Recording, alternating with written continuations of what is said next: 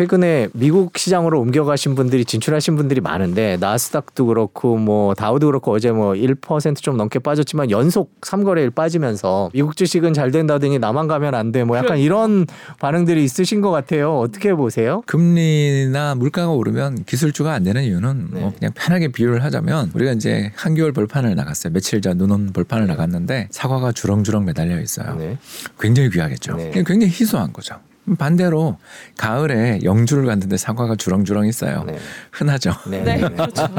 이해되시죠? 네. 예, 여기 이 비유에서 알 수 있는 것처럼 사과는 이익이에요. 음. 기업의 수익성, 음. 성장, 매출 뭐 다 좋아요. 그러니까 불황에는 성장주가 이뻐 보입니다. 음. 네.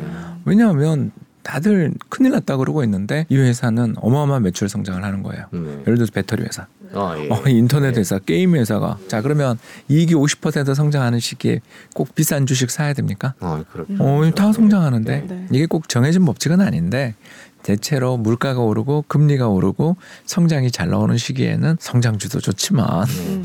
가치주라고 저희가 네. 부르잖아요. 네, 예. 네. 아, 싼 게 매력이에요. 이러시는. 옮겨가야 된다는 말씀으로. 아, 둘 다 사죠. 아, 둘 다, 아, 아, 둘 다. 이게 참 어려운 것 같아요. 떨어진 걸 더 살지 네. 아니면 갈아타야 할지. 망설일 때는 네. 짬짜면 짬뽕도 먹고 짜장도 아, 둘 먹습니다. 다. 아. 예. 제가 최근에 어디서 들었는데 미국 주식 팔아서 한국 채권 사셨다는 오. 그 예, 예. 있어요. 뭐 아주 많이 판 건 아니었고요. 아, 예. 올해 연초에 환율이 1달러에 대해서 한 1,100원이 깨지더라고요. 그래서 네. 아 이건 찬스잖아요. 또 네. 그래서 저 미국 주식 살라고 한국 주식을 대부분 다 팔아서 이제 미국 주식을 샀거든요. 아, 아, 이거 환율 보고 환율 하시면 됩니다. 보고. 예, 네. 환율 보고 하시면 네. 됩니다. 너무 어렵게 생각하실 필요 네. 없고요. 그러니까 원화의 값이 너무 비싸진 거죠. 작년에 우리 1,300원 받는데. 그렇죠. 어 불과 뭐 1년 만에 환율이 음. 200원, 250원 받았단 말이에요. 네. 이건 달러가 이 할인 판매, 세일할 때는 달러로 사는 거죠. 그래서 이제 미국 주식을 잔뜩 사놨는데 또 10월 말 11월 초가 되니까 한국 채권이 또 박앤 세일을 하더라고요. 음. 근데 말, 말씀은 박앤세일인데 그때 많이 떨어진 예, 거잖아요. 바, 그러니까 저희들 표현으로는 여의도 바닥이 피로 질적거릴 때 들어가야 되거든요. 싸게 사면 버틸 수 있거든요. 음. 사람 마음이 그렇습니다. 예를 들어서 집이 지금 10억 하는 집이 있다가 9억 됐다. 아, 이거 영끌해서 산 사람 못 버텨요. 그렇죠. 근데 5억에 산 사람이면 아, 이제 좀 제대로 시장이 돌아가네. 이럴 수도 있다는 거죠. 그런 것처럼 싸게 사는 데가 중요하지. 가격의 방향을 예측하는 건 불가능에 가까운 일이니까 쌀때 새파랗게 질릴 때 좀 사자. 그래서 아까 제가 나스닥을 팔고 가치주를 가야 되나요라는 질문에 대해서 아니 둘 다 사자 그런 아, 게 예. 아, 가치주를 저는 굉장히 좋아하지만 네.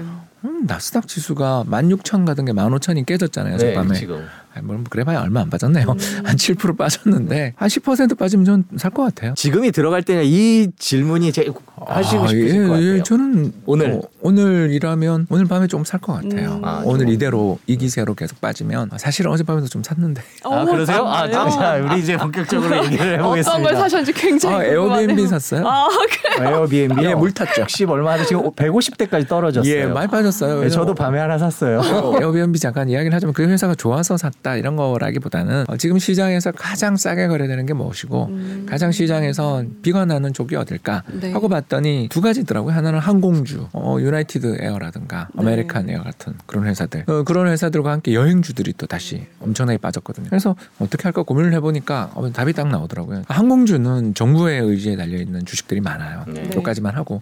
근데 에어비앤비는 작년에 상장해서 올해 상장해서 네. 돈을 엄청나게 모았으니까 네. 올해 망하지 않을 것 같잖아요. 음, 왜 망하지 않고 버티면 되는 기업들에 대해서 음. 한번 생각해 보자라고 할 수 있는 거죠. 지금 이렇게 되게 부지런히 열심히 살면서 저축도 음. 해보고 투자도 해보면서 이 난관을 뚫어보려고 하루하루 사시는 분들이 참 많습니다. 그럼 그런 분들은 2022년에는 박사님도 네, 그렇게 네. 파이어족. 예, 예, 미국 네. 국채 사겠습니다. 아 정해주셨어요. 예, 예, 미국 국채 사겠습니다. 네. 아니 금리 또 오른다면 메모해야 돼. 금리 오른다면 예. 네. 그러면 사다 보면 고점을 금리 고점을 잡을 수 있겠죠. 네. 네.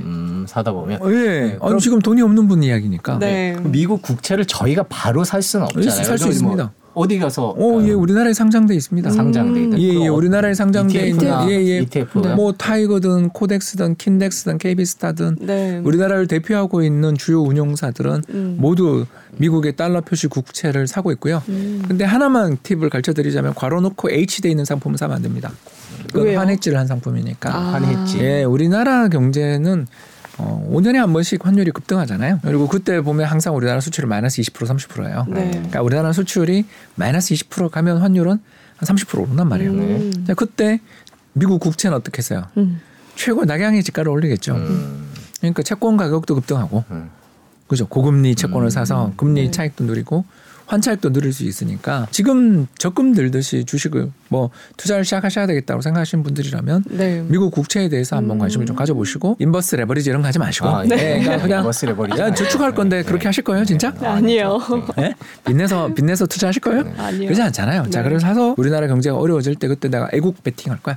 네. 어, 달러 팔고 한국의 저평가된 자산을 살 거야. 네. 이렇게 베팅하려고 지금 사는 거잖아요. 그렇다면 가격 변동이 크지 않은 걸 사야 되니까 아까 얘기한 것처럼 불황에도 안 전한 미국 국채. 국채. 두 번째 살 때는 뭘 사야 된다? 거래량이 많은 거. 음. 하루에 천만 원씩 거래되고 있는 상장지수 펀드 사봐야 내가 사는 순간 상한가 날 수 있잖아요. 그러면 안 되잖아요. 네. 이 그러니까 하루에 그래도 몇억 몇십억씩 거래되는 음. 그래도 거래량이 좀 충분한. 그런 상품들을 사시면 됩니다. 밤새도록 얘기를 듣고 싶은데 저희가 박사님 보내드려야 되니까요. 오늘 여기까지 듣도록 하겠습니다. 오늘 네. 너무 감사합니다. 감사합니다. 감사합니다.